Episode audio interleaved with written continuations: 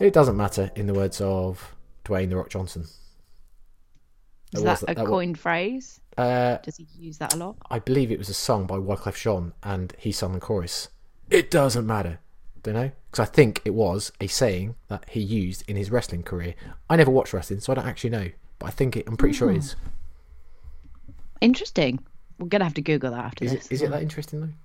Not really, but you know, So- he's he's reinvented himself many times. The Rock, he's, hasn't he? he's fantastic. I don't, I don't think. Yeah. Is, there anyone that doesn't like The Rock? There's got to be someone out there, but they're probably just doing it to be a bit woke and like controversial. Hmm. Because let's be honest, I think he was a pretty good American football player, from what I understand. Um, obviously, very good in terms of his his uh, air quotes acting in wrestling. Um, albeit that's probably un, that's probably unfair and undermining of how hard like entertainment wrestling really is. So if you hear, well, I say that like I know firsthand, I don't. But if you ever hear anyone talk about their like old wrestlers, like I, I, think as it Jake the Snake, can't think his real name now, but Jake the Snake was on the Joe Rogan Experience, and listening to him talk about what they had to do, where he's doing something like two hundred like shows a year. And obviously, as you think how many days in a year that is and how often that is, that includes traveling all around the country, getting beat up every single night. When I say get beaten up, obviously it is pretend, is play acting, but the falls aren't pretend. Like a lot of the stuff they do are still pretty dangerous stunts, and I think they get more beat up, more well, they definitely get more beat up, more injured than even proper fight sports because of obviously the regularity and frequency they have to do it and stuff. So um, like he talks about his dependency on like painkillers and stuff because he was just completely fucked the entire time.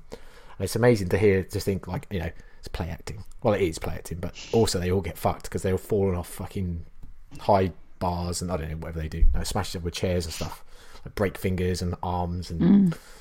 I actually heard the story of Jake the Snake saying how I think it was Macho Man Randy Savage. I don't know if you know these names. Like I know you're obviously you know a, only a year older than me, so um, You're so full of shit, mate. you got me on that for a long time. Oh, You're not getting me on that I know. Um, no, but uh, I'm, I, I'm, I heard him talk on the Joe Rogan Experience about how because Jake the Snake, obviously, his thing is having a pet snake. There was a, a scene they had to do where I think they were trying to get they had uh, Jake had to get the snake to bite Macho Man Randy Savage in the ring, and obviously the snake actually bites him, so it wasn't a fake bite; it's a real bite. And you think, oh, it's quite a bit nasty. Um, I find that more like squinty or squirmy, like uh, than uh, like falling off or anything doing more more serious damage than the snake. Because I'm, I'm assuming obviously it wasn't a poisonous snake, because that would be a bit harsh, but still. I mean, there was probably a lot less legalities and regulations back then than there would be now. I don't think in wrestling there's probably that many. let's be honest.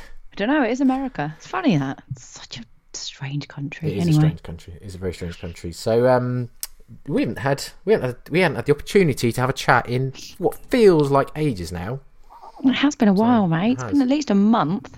Probably, yeah. I mean, you've, you've obviously just disappeared for an entire month anyway, by the looks of it. So, um, just for the listeners' sake, we were supposed to have Johnny as well, but as usual, something's come up.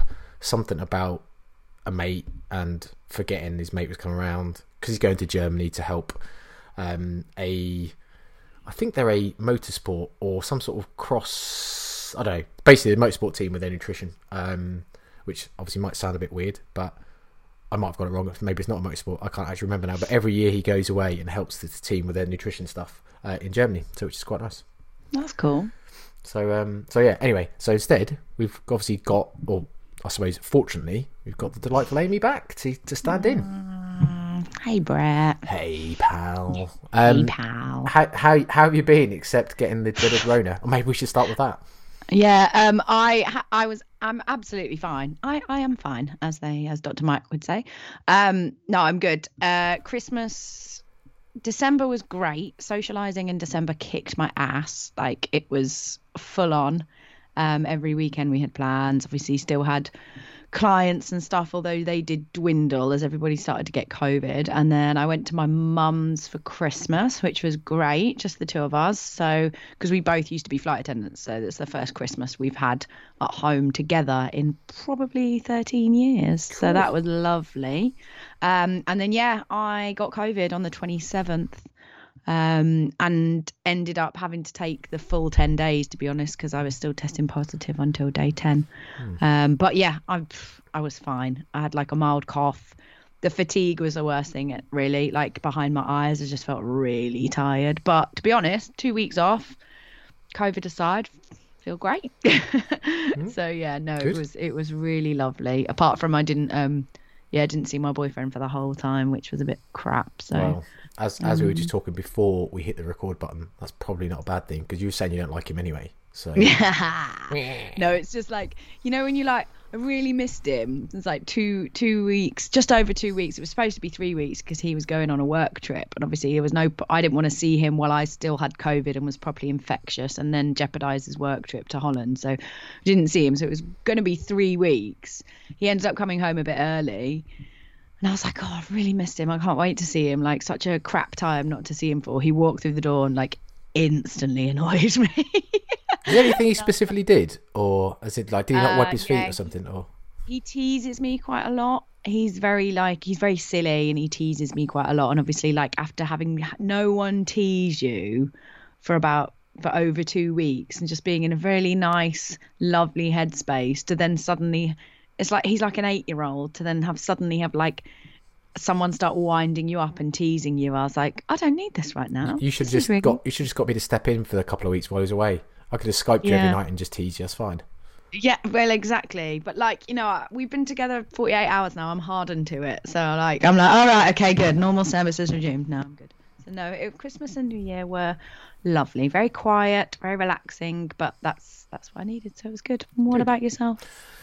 Oh, what, how do I follow that? Um, my life is dull. I don't have anything really to say. I had had a fantastic Christmas. Really enjoyed it. Um, out obviously I've got a two and a four year old. That makes Christmas special. Makes Christmas so much better. Like having kids is just like I I don't wrong. I'm a very Christmassy person anyway. Like I love Christmas and um, I'm not a November like Christmas tree up songs on that type of thing like no chance like i at least wait till december but i do like to elongate the christmas period as long as possible um although i did read somewhere that those that do that um and i don't know how evidence-based this is as you know caveat i i read somewhere that the dopamine i guess kind of rushes hits you get from the kind of the happy part of leading up to christmas ruins your christmas day.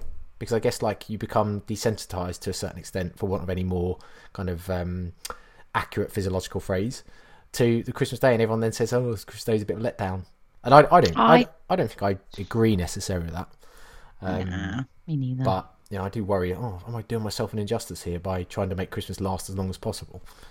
And should I just have one big bang? You know, same way as you do in the sack. So, that didn't take No long, did. That didn't take long. um, so yeah, no, I I really enjoyed my Christmas. I must admit, with the two kids, that was very nice. Um, I think the funny thing is, obviously, when you've got like a two and a four year old, I've got a four year old, oh sorry, a two year old that wants to unwrap one present and play with it, and you're like, you've got a billion more there, just carry on. And like, she opens the first present, and that's it. The rest of them don't matter because she just wants to play with the other thing she's opened. And I've got the other one, which is obviously a bit more aware of stuff. She's like, I want to open all the presents, so she'll open one, chuck it behind her like it doesn't matter, move on to the next one. She's got the two polar opposites of of those two things. So um, yeah, it's quite funny. But no, they enjoyed it. They did They had a really good time, and yeah, I enjoyed it. I be honest, I uh, obviously have a small client base anyway, um, as everyone knows, having a um, a full well, I was gonna say full time job, an almost full time job, um, outside of uh, outside of nutrition. And I guess uh, having a smaller client base has meant I actually got a lot of time off over Christmas nutrition side because most of them said, mm, to be honest, I don't really want to catch up over this period, which generally happens, and I was quite happy about it. So yeah. if any of you Yeah, lot are listening, thanks. no, I did the same. I'm mainly from a personal point of view in terms of boundaries. I think it's really important. Like when you are when you are an online coach in any kind of format, it's really easy to be available all the time.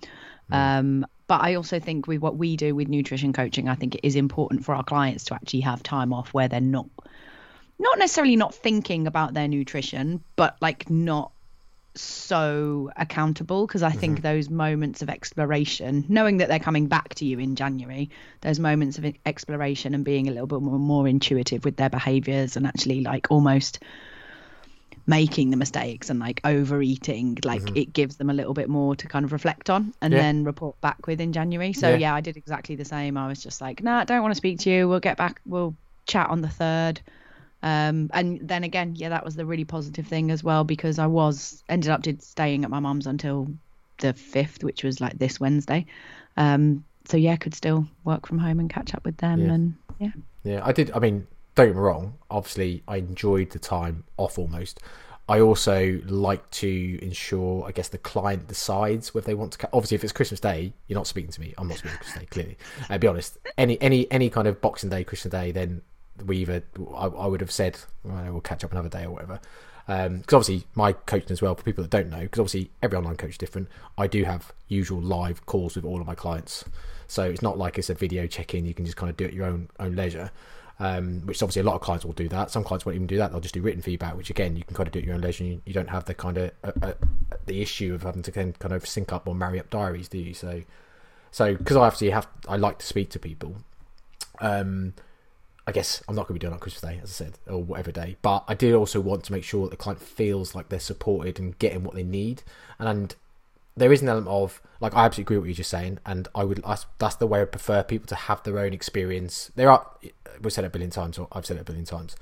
There are no um, emergencies in nutrition. I mean, unless you eat a peanut and you're allergic to nuts, then clearly that's an emergency. But outside of something as drastic as that, there aren't really emergencies. Like you're not going to do anything bad in a day, a week, in terms of your kind of general diet. So you don't need to stress about things. And therefore, I will prefer people to kind of have that experience and learning time on their own and reflections, even if it isn't perfect or it doesn't go as well as perhaps they would they would hope.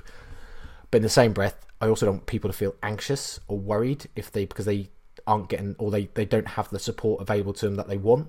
So I will kind of just say, look, do you want to? And obviously, most people, I guess, and I, and there's probably an element of the way I coach and the kind of uh, yeah, I guess the the way I coach and the culture of how I coach. People are all comfortable. Just say, yeah, do you know what? I'll have a couple of weeks off, and it's fine. Don't have to worry about it. Yeah. So, yeah and you always get maybe proved that's right, don't you? because oh exactly and like maybe that's because how we empower our clients Mm. as well That's what I was going to say. like they You- they, they probably are empowered to feel like they can, and obviously everyone will go away and have their own different experience. But there is no one that's come back and been like, "Oh my god, it's horrendous! I can't believe what happened over Christmas." yeah same So, you know, it's always that way. I mean, I I guess like one of my clients, Dave, I was just thinking about. He did put on, I don't know, something like eight or nine pounds over a three week period, which might sound a lot, um, but he was kind of in a maintenancey sort of phase. Um, I would probably expect him to kind of put on a little bit of weight over a period because we kind of knew he, he kind of w- was aware of, I guess, a few social occasions, how we wanted to tackle kind of like the bigger days of the period and stuff. Um, and like obviously we had a chat about some of the behaviours where he kind of I, I knew I wasn't perfect, but actually I was a bit more mindful and controlled on a lot of the stuff that this year than I probably ever thought about. Um, and he was a bit surprised at how much weight he'd put on. He didn't think it was going to be quite as much as that. I don't think. But as as the kind of conversations I had with him around, look, it's going to be kind of in air quotes inflated weight because of the, the change in your eating habits and obviously the additional scale weight you're going to see in you know mostly transient water type stuff. Give it a few days, getting back to your usual routine, and I promise you, you'll be surprised at how quickly that'll go. I think within about three days, it's about six pound down yeah something like that. And it's because Yeah. let's be honest, no one's putting eight pounds on over Christmas unless No. they're doing like eight pounds of body fat, um, unless they're doing like ten thousand calories for an entire week straight. You know, which would be you'd feel very uncomfortable I don't even think you could do. I don't think your body would assimilate that quickly, like eight pounds of body fat over a week. no even if you were anyway, because obviously the you know the, the the overconsumption of any macronutrient, like protein's barely ever going to turn to fat. Um, Obviously, carbohydrates very difficult to turn to fat anyway, certainly in the shorter term, as most of the studies show. I guess obviously, well, fat is fat, so it's a bit easier to store. But um, I think the, the the the message in the short term overfeeding studies, people don't really put on that much body fat. Like even when they consume quite a lot of calories, their bodies are very good at just going, "Oh, we don't need this stuff. Um, we've got way more we need, so we can kind of burn it off." Over in the longer term, obviously, it does start to show that weight gain will happen. But I guess that's a it's message more for people. the sorry to interrupt. Like it's more the subjectivity, isn't it? You get the whole like I feel bad, I feel bloated, I feel fluffy, I feel like I've put on weight. Which yeah, because you'll have increased food volume in the stomach, you'll be bloated. You know, you might be retaining water. Maybe you haven't moved as much. It's all those other factors that make you feel like you it- have put there's, on. there's a mixture of psychological and physiological stuff which will basically overshoot your opinion on how bad it is like you say in terms of there will be some extra food weight water weight you know you will look perhaps like you've put on some body fat because you'll just be a bit more watery like i've said to people like our bodies are meant to change they do change drastically people don't seem to realize but well i say don't realize they do realize but i don't think they really kind of look down into the detail of how, how quickly it can happen in terms of we all know what we look like when we first wake up in the morning compared to night time. That is can be a very and the leaner you are, the worse it looks in terms of how drastic a change that can be. So, you know, if that can happen in a day, of course it can happen in a week. Look that differently. I mean, I said the conversation we had again was around holidays and how, as in not festive holidays, as in going away and abroad, and how a lot of people will diet to holidays and they'll get into what they consider a really good shape. Now we're very comfortable and happy, and then within two hours of literally, you know, getting off the plane the other side, they feel they've undone what could have been several weeks or months worth of work, and obviously that just doesn't happen. But you can look quite drastically different purely because obviously, as everyone does, they diet for holiday, completely food focused, and then they just kind of go a bit all in. And the first thing they do is have a, like a massive breakfast or whatever on the way in the airport. You know, you've got all the airplane food and all the stuff. Just the the way your body can look that dramatically different from how you like pictured yourself at your leanest prior to the the holiday you know, diet finishing to lit you know or again you know a few meals afterwards after your diet finishes you can look dramatically i mean i've been there i've, I've got to a point where i'm really lean i look at some pictures back and think oh i was actually quite lean in some of those pictures for holiday and i remember at the time like it said waking up next morning for breakfast on the first day of holiday thinking what happened you know, I lost about 25 pounds. I look like I put 25 pounds back on. How have I managed that in, mm. in half a day? You know? it used to happen to me like working obviously like i'd spend 16 hours in a metal tube and like you'd get it was different when you're working because you're literally on your feet all the time like passengers stay in their seats for 16 hours so they look bloated from and like retain water from lack of movement however we we're on our feet all the time but we still get bloated. We still have gas, extra gases in our system. You still have water retention. I could be on the plane for 16 hours and eat super healthily. You know what I mean? I don't mean healthily, but you know, like stay in a really, um, really good structure of meals. Actually, take I used to take my own food a lot of the time, so it wasn't overly salty. Stay really, really hydrated, and I'd still get off 20 at like and look at the mirror when I got to the hotel room and be like, what the hell just happened? Like, wowzers, it was ridiculous. So yeah, it can happen really, really quickly. But again, it's I think that's um once you once you have been once you have worked with a nutrition coach though or even just educated yourself a little bit? Um, you find it a lot as well with people that go from dieting into periods of maintenance. Like they expect suddenly like maybe a little bit of weight gain but they're actually quite surprised aren't they the amount of food they can eat without their bodies changing too much. Like their scale weight might change but like their bodies in terms of like how they look it won't necessarily change that much Uh, um it I- be interesting Yeah, I, I I think I've always tried to warn clients that transitions, so in a tra- any transition period from whichever way dieting to non non to dieting, like weights and even kind of visually, I do think there's a usually a short period of time where it's a bit skew with, and I don't know why. And what I mean by that, I guess, is like your weights go all over the place for a week or two until your body just almost finds like a settling point. And I don't mean settling point as in kind of like the, the settling point or set point hypothesis or theory in terms of um, weight management. I mean more like I, I don't know, it's descriptive describe this very well at all, but I guess I mean I, I find that your body just gets used to from transitioning from like a deficit to a, a maintenance or surplus or whatever, but it, it takes a little while to get used to that. So you will find like weigh-ins are a bit random when you go from a diet to a non-diet or vice versa, and perhaps how you look might weird. Like you might suddenly look drastically different for a few hours um, after you're kind of going from a diet to non-dieting, but give it like a week it'll start to just settle and it'll be less volatile or dramatic and you'll tend to find that things do just start to settle out and perhaps where you thought oh i'd put on some weight in the first week really really quite quickly that might just settle and you kind of go back to looking more lean again than kind of more like you were previously um, and that's probably where a lot of people are right now so what are we now we are the 9th of january So 10th. you know, sorry, tenth when this is released, 9th of January now. So like you know we're into the second full week of January.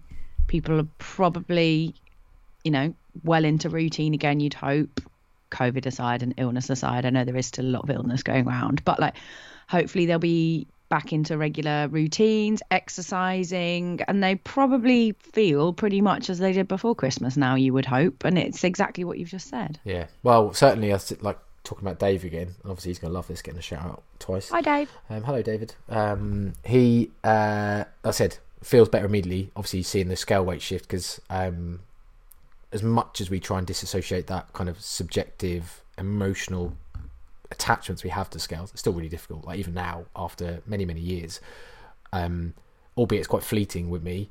Sometimes every now and then I'm a bit like, what?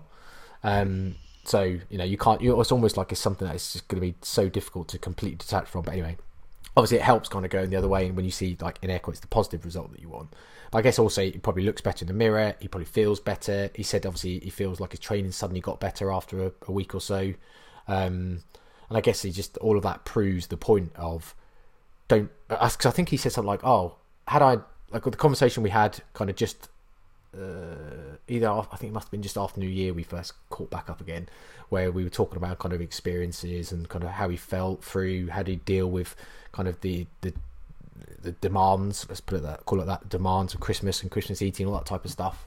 Um, and he was happy, but I guess the whole eight nine pounds. I said he was a bit surprised. Obviously, made him reflect on a few things that he felt. Oh, maybe I could have done this better. I could have done that better.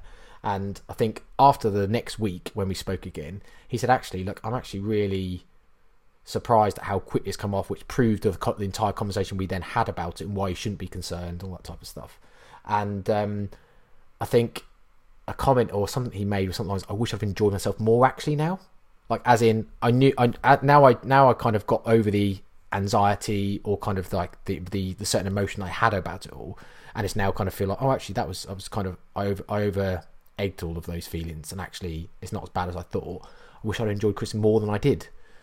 Um, Funny that, isn't it? yeah, and I, and I said, well, I guess like my response, and I guess we're you know this isn't really on on any sort of topic, but it's probably maybe perhaps interesting for people to to kind of hear what response might be. But my response, well, actually, look, you enjoyed Christmas as you were. That's the whole point. Did you the, the, the you did you weren't restricted in that period.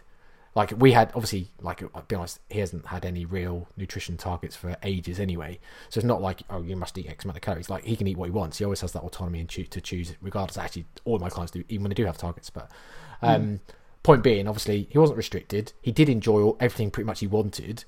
Just obviously in that mindful manner that we all, you know, the better coaches, I guess. And actually, maybe that's unfair to say the better, but obviously, what in my maybe in my view, a better coach would say over that period that mindfulness is probably one of the best things that you could kind of focus on or practice during that period, rather than any form of restriction.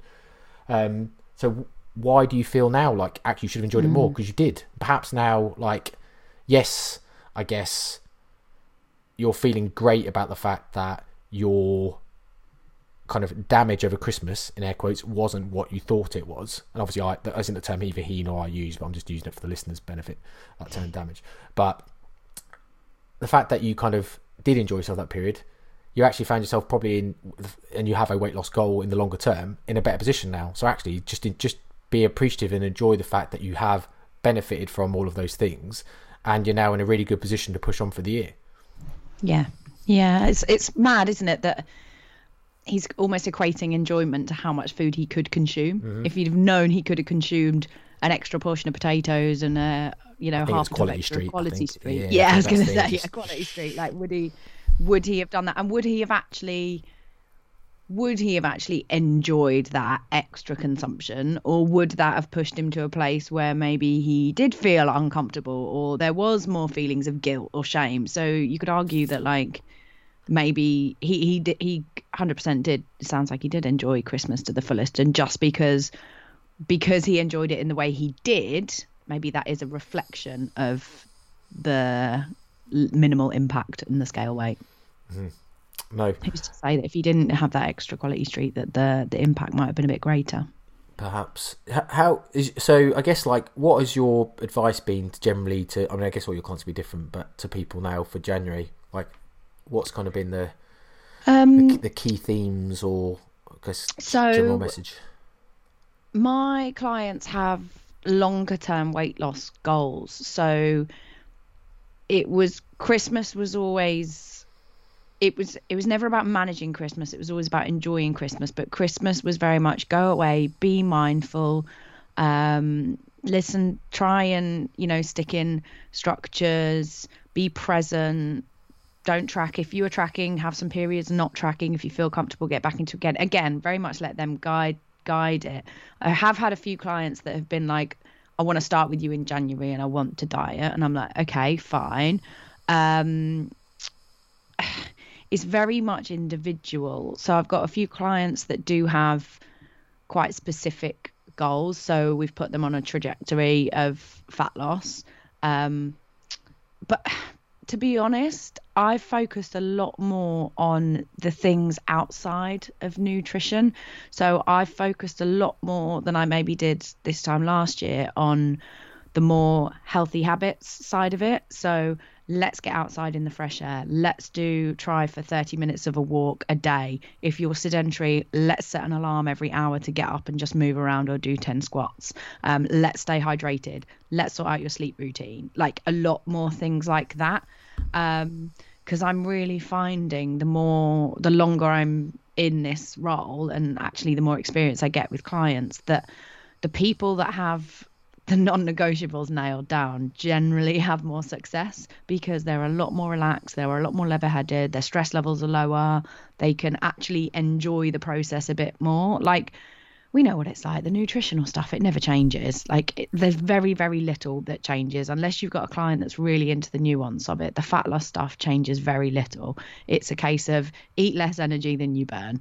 So it is more like how can i put together a complete prescription for this client that a they are going to stick to and be consistent with and b that they're going to enjoy a little bit more? Because i'm really finding when when I make it a more, or when I try to make it a more enjoyable experience for them and they start to see it like that in their head, they generally are more consistent with it. And that has 100% been the theme for me with my clients this year is consistency. Like, get to the point where you think it's hard and then keep going because like we know diets if you've got a goal it generally takes a little bit longer than you think to get there unless you want to do it quite drastically um, it's seeing it more as an overall complete package rather than just the eat less move more. Not that that was the camp i was in anyway but i'm a little bit more not pushy this year but i'm a little bit more um what's the word? I'm a little bit firmer on everything the all the other parts of the package than just what goes in the mouth giggity. Mm. Uh, that's where I'm at with my clients this year. What about you? Um, I was maybe talk about it. I obviously, I'd like to explore that premise a bit more. So, because I think okay. I, I, think it's well, it's obviously a really good way of looking at it. I think um, just just like understand right. So you're kind of pushing more, so less on kind of use the word you use the word prescriptive actually, but I guess obviously I know what you mean by that. Um, so I'll use the same word. Less on the kind of prescriptive nutrition kind of habits or uh, what's the word I'm looking for? Um, yeah, Le- less prescription on nutrition, and I guess mm. you're focusing more on kind of like what might seem as kind of general wellness and healthful habits, um, like exercise, whatever form that might be, and like you say, in terms of enjoyableness being a key factor, because as, as we all know, if you enjoy something, you're more likely doing it um, yeah. that type of stuff, which I think is really good way. And I think it aligns with a lot what I've tried to. I think with most of my client base as well, and the way like what their needs are, that probably aligns quite well with I think a lot of the stuff that I pushed out to them to kind of focus on through January, purely because and what I said, what I said a lot of my clients are most of my clients are working on things like you might even call it anti-diet type um, yeah. Behaviors, for want of a better phrase in that a lot of them are uh, yes they have weight loss goals. Yes you would call them intentional weight loss as well which I don't know if I even like that phrase to be honest because I'm kind of undecided whether I think it's a good thing or not thing because I guess the anti-diet crew use the term in a very negative manner in that anti if you should if you're intentionally looking to sort of lose weight then you're the worst thing ever and you know you should go kill yourself type yeah, that's, that's a bit extreme but you know what I mean they, they, they basically anyone that promotes intentional weight loss is the worst thing in the world um, and you should never seek it intentionally. And I don't agree with that. But then I also don't. So that's kind of one reason why I don't really like the term intentional weight loss.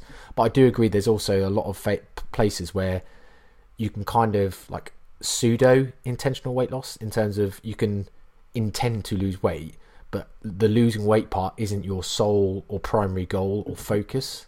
And obviously, you can still focus on your behaviors and habits, which are the good parts of the anti diet movement, in my opinion.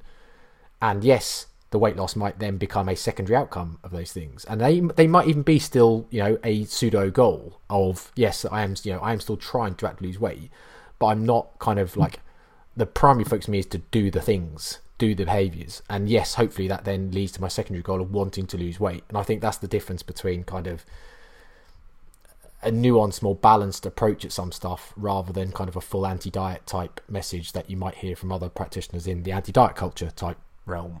So mm. I guess like that that fo- that goes quite nicely because yes, I mean obviously includes some nutritional based stuff, but my general coaching, as I said earlier, really has much in terms of calorie targets really. I don't I mean there's a couple of people that track I mean like Dave is one that does track and he does because it suits his personality where he feels like he needs something to aim towards.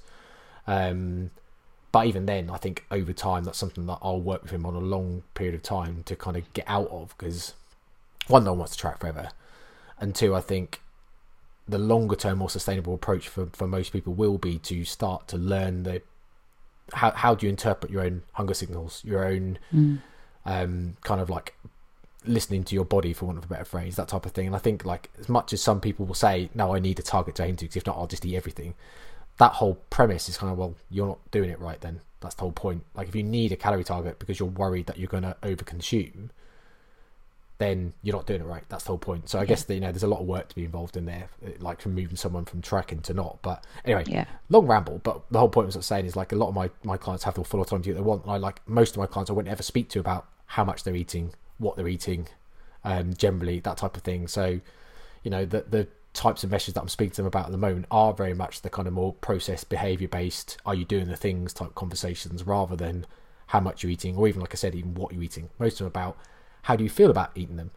And I guess like I've had a lot of success with a lot of people recently around talking about like how you feel about eating certain things and why you feel about eating certain things, which then have an outcome of how much they eat you know, there is a knock on effect that by proxy, talk about those things, they start to think about and have more control over their eating habits, which therefore means they end up eating less and perhaps they then feel better about their bodies, feel better about their habits and all that type of stuff.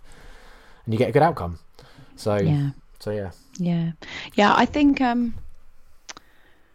like we've said before, like we're not anti-diet or diet, but we are like pro-choice. I think if someone wants to change their body, then that's completely their prerogative. Uh, and if somebody, even if somebody's already quite you know in a healthy in a healthy weight range and they still want to get a bit bit leaner. Again that is completely their prerogative. Sometimes they are the least healthy in their mindsets about um, nutrition. So i'm like i always have but i am doing a lot more work with like so i kind of give my clients a few intentions for the week. Only one of those will be nutritional so maybe one of them is that um, maybe one's a vegetarian and they're really struggling to get their protein in. So I'm like, right, okay, so this week we're going to really focus on trying to get that protein up in the 100 gram mark every day. Let's explore a little bit around food. Let's be curious. Let's look at read start reading food labels. That's what you're going to do nutritionally. The next one will be a more lifestyle one. So it'll be like right this you you've said that your sleep's really poor so you're going to have a sleep routine. I want you to turn your phone off 30 minutes before bed. And then the last one's going to be like something a bit more mindset. So okay, you've been very rigid and spoke to me about a lot of food rules you've had in the past. So this week, all I want you to do is challenge yourself when you talk negatively about certain foods or when you catch yourself saying good or bad or treat or naughty or cheat. Like, I want you to catch yourself and maybe put 50p in a pot or give yourself five burpees or like stuff like that so like they've got little challenges in their brain that just makes them realize and recognize their own behaviors um because it's always really easy to spot in somebody else, but it's really hard to spot in yourself. So there's only one of those really that they need to do that's nutrition wise. And again, it's about building the entire picture just to leave them in a better place. Um, so yeah, that mm. that's the kind of things that I've been I've been doing a little bit more, and yeah, I it's the consistency thing for me with the with the fat loss clients. Um, I still think in the industry there's too much crap on social media and being spouted about fat like quick fat loss like six weeks and all this kind of stuff and it's it's the little things over time. Um, people really think that they can undo all their hard work in one meal or in 24 hours. There's a real, there's still quite a lot of like a rigid mindset out there in some people. Um, maybe they're just at the start of their journey, that's all. Um, but I do chat to a lot of people that are still in these really rigid mindsets about nutrition. So again, it's just kind of opening that up and exploring that and just saying like you're not the product of the last decision you made about food. You can still make a positive choice or more health promoting one the next one and just because you've done something one day doesn't mean you need to kick the fuck it bucket and like it's it's this whole like all or nothing mentality. So I'm really trying to plug like it's what you repeatedly do over time, that element of consistency that is really the kind of like the underlying principle of any successful nutrition intervention.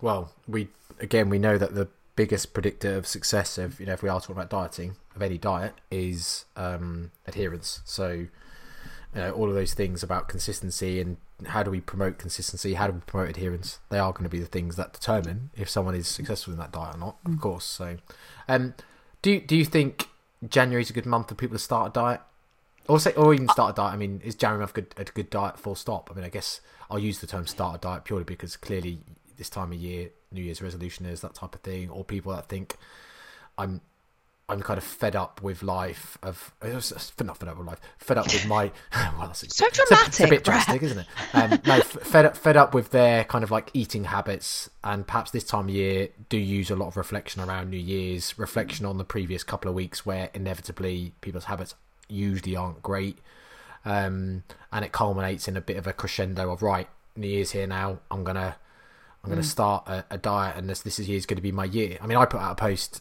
earlier. I mean, which brilliant. And I checked my Instagram uh, story tile, not story tile feed thing.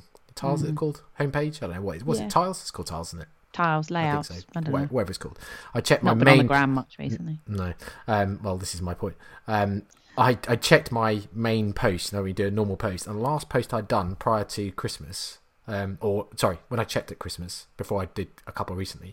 Last one pri- previously done was something like the twenty fifth of April or something. I was like, wow, wow that's, that's, that's, like eight months. I haven't posted a single piece of social media content outside of a story.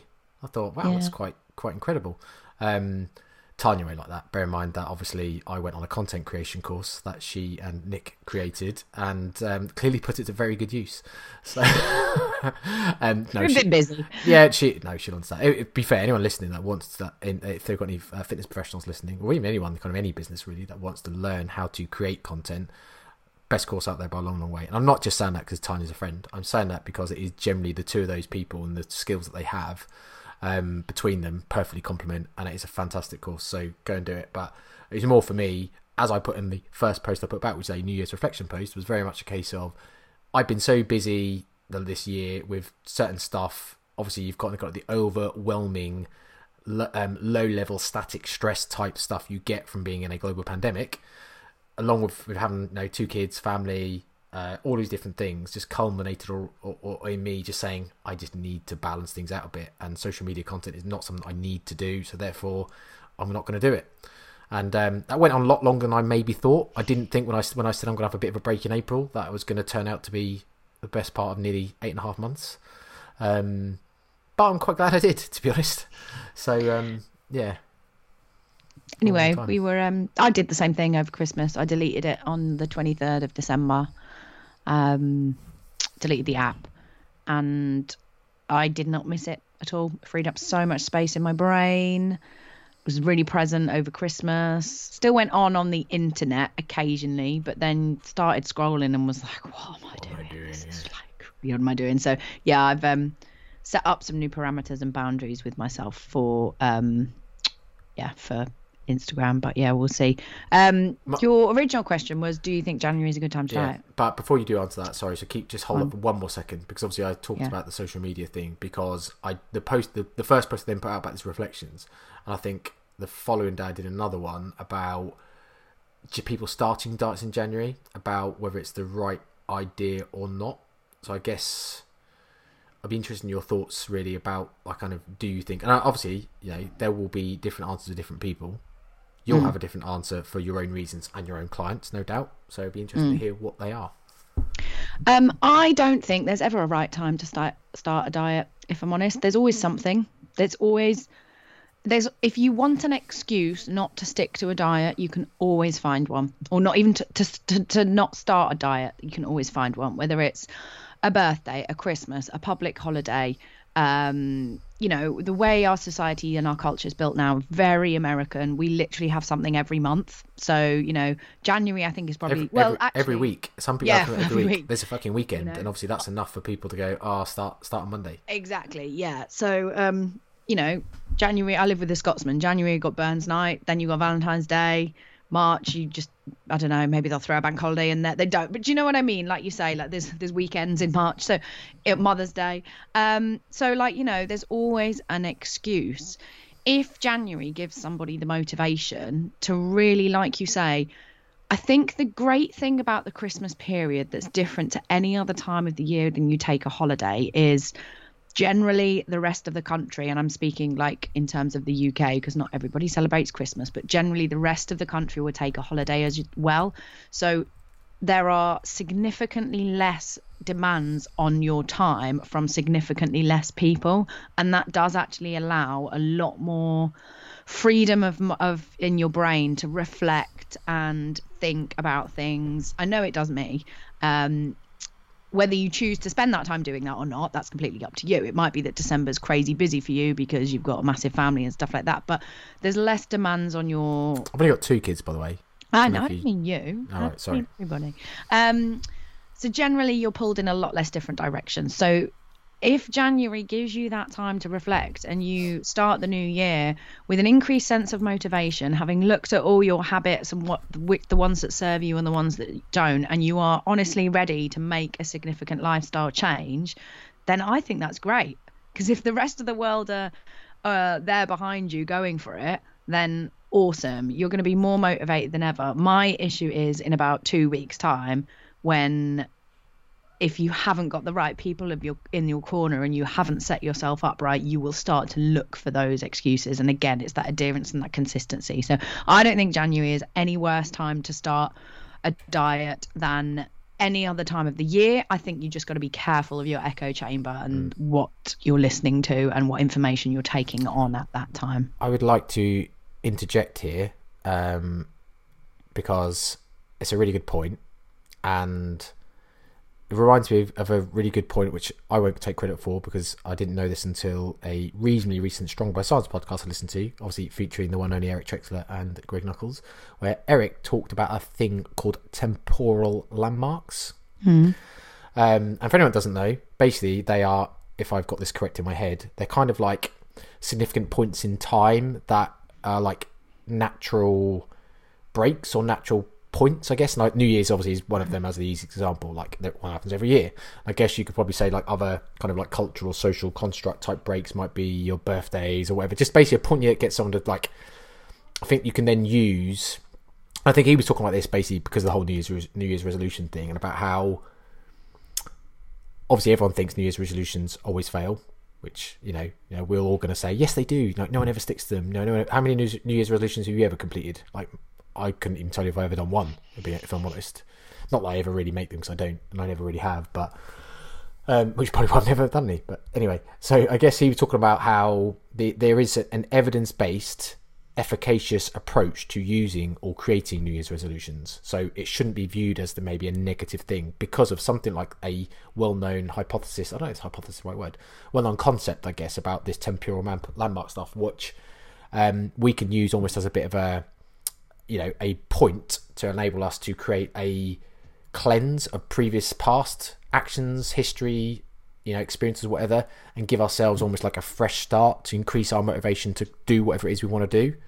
So, you know, New Year's again, just using that example, easy example where we can almost feel like, right, line in the sand, clean slate, move on. Now I can start to do whatever. I guess we could probably all but all align that that does boost your motivation for a lot of people. Now, obviously, what you said is key in that that and, and this is what we know about motivation being fleeting. Obviously, it's only going to last a amount of time. So temporal landmark stuff can be quite useful, I think, in terms of actual a genuinely efficacious thing uh, to use in things like New Year's resolutions. But obviously, you have to have something further to keep you going, because otherwise, you will only last a small period. Which is probably why a lot of you know why we think a lot of them will fail anyway. Mm. Um, so it's kind of then how do you how do you get the most or use those to that kind of idea of a of a fresh start to kind of give you that initial boost for motivation, but then how do you turn that motivation into the whole consistency, discipline type behaviors and approach that we then kind of try to get in? And I guess that's actually probably the best way to uh, present it all. And that, mm. yes, it can be useful, but obviously you can't just rely on a New Year's resolution to suddenly do it. You've got to have the next step.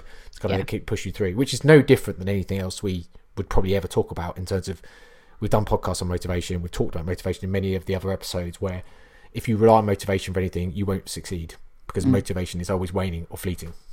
Um, absolutely, hundred percent agree. Hundred percent agree. Another thing I think is people don't have an end date. Like lifestyle change shouldn't have an end date. I agree, but diet certainly should. Like people start a diet in January and think, right, I'm going to lose X amount. First of all, they underestimate how long it's going to take them, so they usually give up too soon. Um, and like they need to set themselves some like smarter goals. Like smart goals it sounds so wanky but everybody knows really like a smart goal. Spe- spe- oh, very corporate. very corporate yeah but it's Qantas.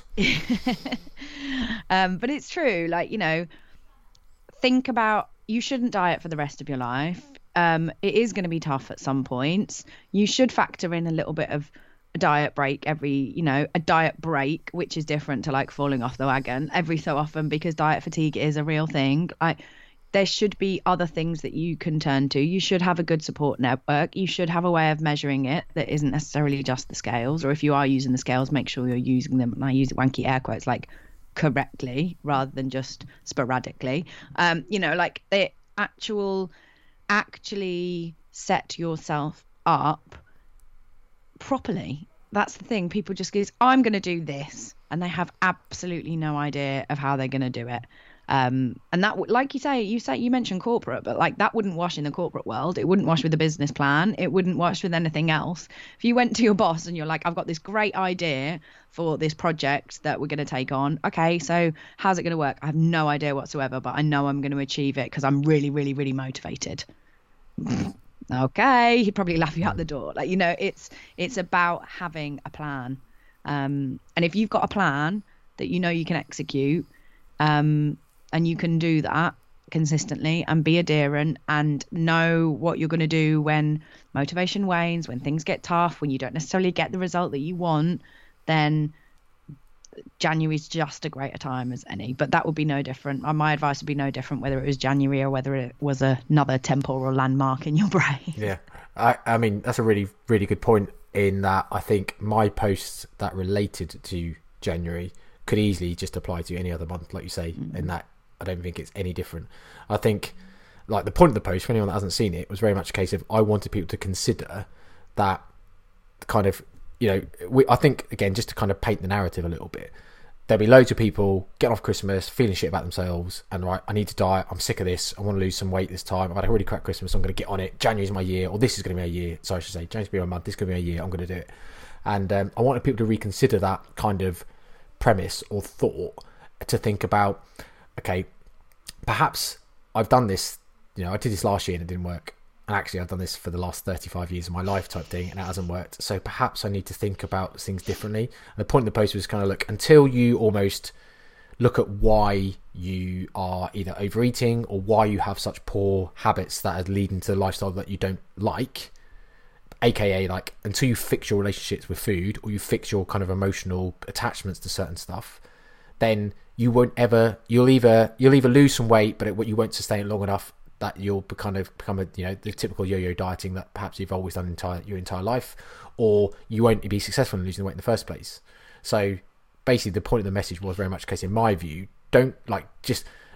I didn't say no one should start a diet in January, but I said perhaps consider that January is not the right time to start a diet, and I and, you know and you could apply that to any month if you haven't fixed your relationship at any point, as in your relationship with food. So that was kind of mm. the, the premise. I mean, what do you think about that? It's probably a difficult, I difficult one to argue with for most people because it's kind of like, well, yeah, like you're saying something really obvious here, but I'd be interested. I think- thoughts. No, I com- obvi- I completely agree with you, Brett, as a coach. Like the, but I'm. I also think as coaches, yes, we obviously want to do no harm, and yes, our underpinning goal is to improve people's relationship with food and leave them in a better place than we find them. But I also think there's, we have to be careful of not careful, but we have to appreciate that some people also just want the results. They don't necessarily want to improve their relationship with food. If some people are just data driven, very process minded, want to do the work, get in, get out, want, want the results, aren't interested in all that other stuff. First of all, they shouldn't be coming to me or you either as a coach anyway, because we should be quite specific in that's where we're at. Is we want to leave people in a better place than we find them, um, and improve their relationship, overall health and well-being with food. But also, like, there's no point beating them over the head with it because some people just don't want to listen. Like, um, so I completely agree, but I'm also aware that not everybody enters into a diet willing to learn that. I'm just taking it all in. Dead air is not a good thing for a podcast, is it? No. Um, yeah, no, of course there'll be people not willing to learn. I suppose that's what I. f- That's this is kind of why I want the message out there. Actually, in that yeah. I want people to consider that. And obviously, not everyone's going to listen to me. In fact, no one's going to listen to me. Um, but you know, I, regardless, I'm going to say anyway. I want people to consider the reason why they're not losing weight might be because they've never decided to focus on fixing their relationship. And I think it does bring it a bit 360 back to the kind of original points made around focusing on the behaviors, the process, and less focus on the kind of you know the intentional weight loss as a goal. And that, that all aligns under that same banner of kind of fixing your relationship is what like you you should be focusing on your behaviors and why your behaviors are what they are and what you can do about those behaviors. And I, you know I don't have a magic panacea necessarily, and I say this to all my clients like there isn't something I'm going to teach you or tell you that's suddenly going to go. I'll fix your relationship. It's brilliant now. You can go away and eat normally like a normal human being and maintain, you know, a very healthy weight. That you know, it doesn't work like that. There are clearly some kind of um, I guess tips, tricks, like specific strategies for behavior you can kind of do, which, which will help towards or work towards, I guess, like fixing and, and kind of strengthening those relationships that you have with your your food and your body and stuff, and you know, kind of mindfulness techniques and, and stuff like that. You know, kind of emotional CBT type therapies. Obviously, you know, not actual CBT because clearly I'm not a a well a psychologist or a psychotherapist or whatever realm that falls under. But I guess there are some things that, as a practitioner, we can do and help with clients. Um, but it's, I'd say to him, like outside of those things, there isn't there isn't a magic wand though that I can I can think. You know, you Yeah. have to work on these things. You have to do it. So you have to be prepared to think about why I'm eating, not what I'm eating a lot of the time. And yes, you, hopefully you do lose some weight during that period. But actually, I don't think it should be a focus. I think that focus is the thing probably holding you back. And I might sound really anti-diet now, saying those sort of things. But you know, you've said it on this call. I've said it a billion times on previous podcasts. Like I fit probably more in that world than I don't fit in it. If that makes sense. I just don't go as far to say that I think things like intentional weight loss should never happen, which is obviously what often happens in that world. So There's just, uh, I think there's too much pressure to put coaches or anybody in a specific camp, and I just think that that's that's not great. I don't think we should niche ourselves too much because that just implies that we can't learn and grow and actually change our minds about things. So, um, but yeah, I think the I think it's harder. It's easy to diet. It's hard and more difficult to work on your relationship with food, and that's basically what it comes down to. Like people aren't prepared, or people are less prepared to do something that is difficult. Um, I was just gonna say, I guess like going to your point around the type of individual that wants to see results, and you know, in air quotes, you know, those results being very objective measures like, you know, inches lost, weight like pounds lost type thing. That is, you know, it's an evidence based thing to say that actually they are good strategies to have for a lot of people. Um, you know, people will shit on very low calorie diets, or people will shit on even like replace meal replacement type diets and stuff. But actually, there is some a, a, an efficacious thing you can say, or an evidence based thing you can say, because they do work for a lot of people. Because that is very motivational to see that immediate, you know, results you can get from from kind of such drastic um, approaches. Obviously, the better strategies will have exit plans, and they will kind of tran um, what's the word? They will uh, transition. Transition. That's the word. Thank you. Transition from obviously a, a very low calorie diet to something more moderate or something more sustainable or something that has some sort of education in strategy beyond just swapping your fucking first two meals a day for a slim fast type thing. So, I, obviously, I'm, you know, the way I talk about fixing food relationship stuff, it doesn't mean that you can't incorporate still some of these strategies that have good evidence behind them as being effective. I mean, we had a conversation before about bariatric surgery, and that's another thing. Like, it's the same principle of like you can't just deny like because I think juice diets are shit that actually there is some evidence for some of these things that show they work. And if I want to call myself evidence based, I have to consider that the data says what the data says. The you know the evidence says what it says. I can't just say pick and choose which bits I think's good and which isn't. That's not how it works. So I guess and I kind of those diets do work and they are actually great for certain people and certain individuals. Like you can't argue with that. That's the evidence. No, and, and I guess like the point I'm making even with those is like even if you are oh, I'm gonna get shot by all camps saying this, I guess. Even if, even. I know, even if that's like anyone who fucking listens that matters, but um, even if you are kind of thinking about more the the kind of the anti-diet type strategies, I still don't think there are there are I still think there are ways I should say I'll put it that way. I still think there are ways that you can even incorporate some of the other parts of evidence, like you know, even very low calorie diets to some extent. Which again, it might sound like a complete and utter oxymoron, um, because I guess like anyone in the anti-diet room saying, well, how the hell can you possibly fit in a very low calorie diet with a anti-diet type strategy where you are supposedly, you know, full permission to eat, honoring hunger, all those types of things? I have the perfect example right here. Like one of my clients, um, Christelle, she listens to all podcasts if I tell her to. She's amazing. Um, hi, Christelle. Hello. She rigidity around food rules. Had to have breakfast. Had to have breakfast all the time.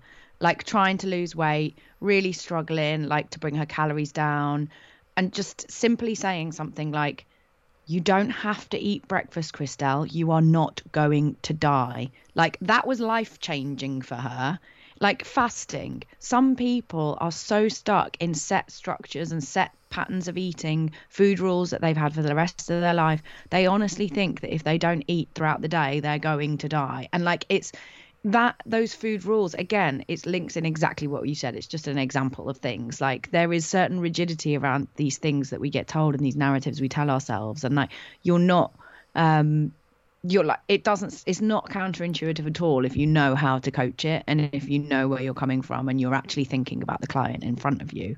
Um it's counterintuitive if you're prescriptive about it and you don't know the purpose or you don't know the goal of the client or you're not using it in the correct context for the purpose the, the person that's in front of you. But that's just an example of something where something like that would actually be quite useful. Mm. i think just picking up a point you made there i think about like you're not going to die if you don't have breakfast or you don't eat for a meal or you don't eat for a long period of time whatever. I think again that's another thing in terms of the anti-diet kind of culture where it's almost not acceptable to ever be hungry. Yeah. Kind of like well no actually if you if you do have because I, I don't I don't believe intentional weight loss is, is necessarily a bad thing. Perhaps there should be periods where you should completely embrace and accept hunger. However, obviously, you know, again that kind of client centric approach and thinking about the individuals themselves.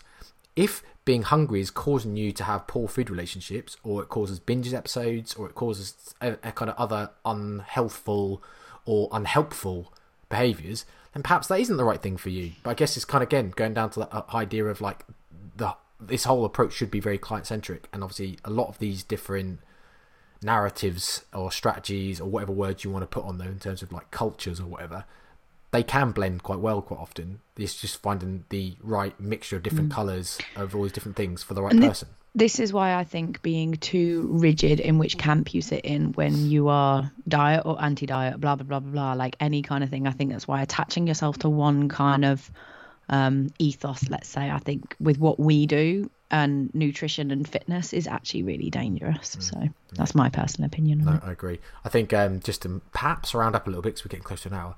I, I I, I'm just finding the people that I like to work with, and maybe the people that I are attracted to me, the whole mindfulness realm just is seems to be the bit I enjoy and the bit that I'm getting the most success with people. Hundred It's percent. like it's not like I'm working with bodybuilder competitors or someone that you know kind of you know got I've got one runner um, in terms of athlete. She's very like she's very fast. Well, shout out to Sarah, but she's um she's a lot quicker than me, and obviously not I'm not a fast runner by any stretch, but obviously you know I'm not I I don't think I do too bad on on, on a bit of jogging. Although I haven't actually ran since I started jiu jitsu because my toe's been fucked. Um, Damn it, we nearly got I know. an I hour, said mate. I said the J word and not the jizz word either. Jiu-jitsu. I am. Any- Actually, everyone listening could do me a favor if they want. I set up a uh, Instagram account called uh, Jiu-Jitsu Endo, as in blending the word jiu-jitsu with innuendo. Is that what you did? Yeah, I did. Because, and obviously anyone that practices jiu-jitsu will get this. There are so many things that happen every single session where some someone says something really like because um, I, I, best example I think the first week I went, so we were not maybe not the first week, but one of the first weeks I went, we were kind of practicing some form of collar choke where you have to grab a collar on their gi, and the guy I was training with, who was a blue belt, obviously pretty good, said to me, "No, you want to get four knuckles deep." as in how round the collar you need to go. And obviously, that is a brief example of the amount of things that there must be at least 10 things that happen every single session where someone says something like that, where you're like, oh, this could be funny if you uh, thought about it in different contexts. You'd be that like childish school kid in this background laughing at the coach, and everyone's like, what's he laughing at? Giggity. Giggity, exactly. So, um, so yeah, I thought if anyone wants to uh, follow it, please go follow it because I've only got like three followers or something at the moment. I love you, Brett, but I don't love your uh, jiu-jitsu Instagram account. It's not. For, it's not for me. Come on, it is exactly for you. It's the type of thing you would laugh at. If it wasn't jiu-jitsu themed, it was anything else themed, you'd laugh at it. It's not for You me. You would, you would. I'm There's been 10 of I'm them on this call. the gram anymore. I'm hardly on the ground. Right, okay. Well, I was hoping Um, the listeners might rather than you. Purposely. Yeah, I'm sure you have some ju- a jiu-jitsu based fan base out there that will be really keen about that. I'm sure. I'm sure. um, so yeah, uh, thank you for joining me today, Amy. It's been very delightful to, to speak Mm. to you. Your face is a little better looking than Johnny's. Oh, it's not right now. Like Sunday night mong, Well, I my dressing depends- gown and my yeah. Harry Potter glasses. I But think it yeah, depends on what face you put in. Yeah, like two out of ten or a ten out of ten. I can't tell which one it is today. I don't, know, I I don't know if I said this before. Like my best friend always says, I've got, or Jack says I've got two looks as well. He's like, you're either a ten or you're the troll that's called called out from under a bridge, and he's so right. I am. I, I, I mean, that was the two out of 10, 10 out of ten reference. I don't think Yeah. I would heard you say before the words troll. Oh um, yeah, which is a bit troll. harsh, but maybe that's why Jack pisses you off when he comes home. Because he's like, oh, you dressed up for me then, baby. I, I'm assuming I'm assuming Jack has. Does he have a strong, thick Scottish accent or not? It's no, it's actually very lovely. I forget he's Scottish half the time, and when we meet people, it takes them about twenty minutes, and they're like, "Are you from Scotland?" Because it's Ah, like okay. it's a very, it's just like a really nice soft lull. It's Stirling, so it's quite posh. So, Okay, so he hasn't got like a Rab C. Nesbitt. Hey, hey, Johnny. no, hey, no, hey. I don't think I could. I don't think I could date anyone that like. Think, ah, that would just be a bit much. Um, do you know what's something interesting, or not really that interesting? I'm going to say anyway. My wife always makes a vomit noise when she hears Scottish people speak. Oh, How horrendous is that? Yeah, it's horrendous, isn't it? I Jenna. th- It's. so- I mean, it's. It's got to fall under some form of cultural appropriation or something. I. Yeah. Or maybe I've just done it by going, hey, hey. Maybe that's cultural appropriation. But, um, yeah, I just, she, she always like, oh, I just, just don't like Scottish accents. She always like, oh no, what? No, he's he's very lovely. He's very nice Scottish lilt. I'm sure he has. So, yeah, yeah. But nice to speak to you, Brett. I know, I know. Um, good, good. Thank you. Um, we will hopefully. Well, I don't know how much longer you're going to be regularly still chatting to us, but long may continue as far as I view. So Oh, it's very you're you're lost, it. Andy. You're lost, Andy. So fuck you. Uh, well, Andy and I are actually coming back next week. fuck Andy. I know, but I'm in, I, I'm, enjoying talking to you. So as long as you have me, Um, perhaps get Andy on. Perhaps we get would Andy be on cool. this. He'd We get be well Andy on. for. Go on, Andy. On you come, son. Go on, Gareth. maybe not Sunday night though. Like he's got he's one year old. I've got fucking two children. I yeah, I know, it. I know. Well, maybe we'll, we'll see if we can persuade him. We'll, we'll find He'd- a different. We'll love find a different night where I've not got clients or jiu-jitsu, and then love we'll it. sort something out. So it'd be Right. interesting for listeners. Like Andy's all right, and he He's pretty cool. he's all right. He looks like not cool. Gareth Southgate. Not so much anymore, but yeah. Does he not? Oh, he's got this massive beard now. It's Oh, I huge. I, trim, I trimmed mine when I cut my hair two days ago, Nice. so it's a lot shorter than usual. Yeah. Right, I'm gonna go. I've got a date with Henry Cavill and um some ice cream. I don't know who Henry Cavill is, so Oh, Superman, The Witcher. the Superman I've uh, I've seen Superman, but Christopher Reeve. So Um, Yeah, and you reckon you're a year younger than me? Sure, sure. uh, but no, I've never watched The Witcher. Um, actually, before you do go, sorry, I know you've got a date, but I'm currently watching, which I'm sure you will enjoy, The Tourist. I've heard about this. Some of my clients have mentioned this. It's Jamie Dornan. I mean, worth. this is the um, one. This is that was exactly my reference of. I'm sure you enjoy. Rather, I mean, the show you, I'm sure you'll enjoy, but yeah. most people. No, I've heard Jamie it's Dornan. quite weird, but I've heard it's quite enjoyable. Um, it's a bit weird. I'm only through two and a bit episodes in, I think. And obviously, the premise is a guy who uh, wakes up after a car crash and don't remember a thing. And obviously, got to, she's got to try and jigsaw his life back together somehow. So We've got a lot to catch up on because obviously Jack and I had no time together over Christmas, so we've got a lot to catch up on. So we're still, yeah, working our way through um, The Witcher. Um, we've got a lot of our Marvel stuff to watch. Yeah, loads of stuff. Uh, the Matrix, we want to catch that as well, the new one. So yeah. well, go and enjoy. Thank you, mate. Nice to speak to you. Have Thanks fun. for having me. Bye. Bye. Thank you for listening to the NNN podcast. If you enjoyed the show, please help us by rating on your podcast provider, sharing with your networks so we can get our content out to more people. See you next week.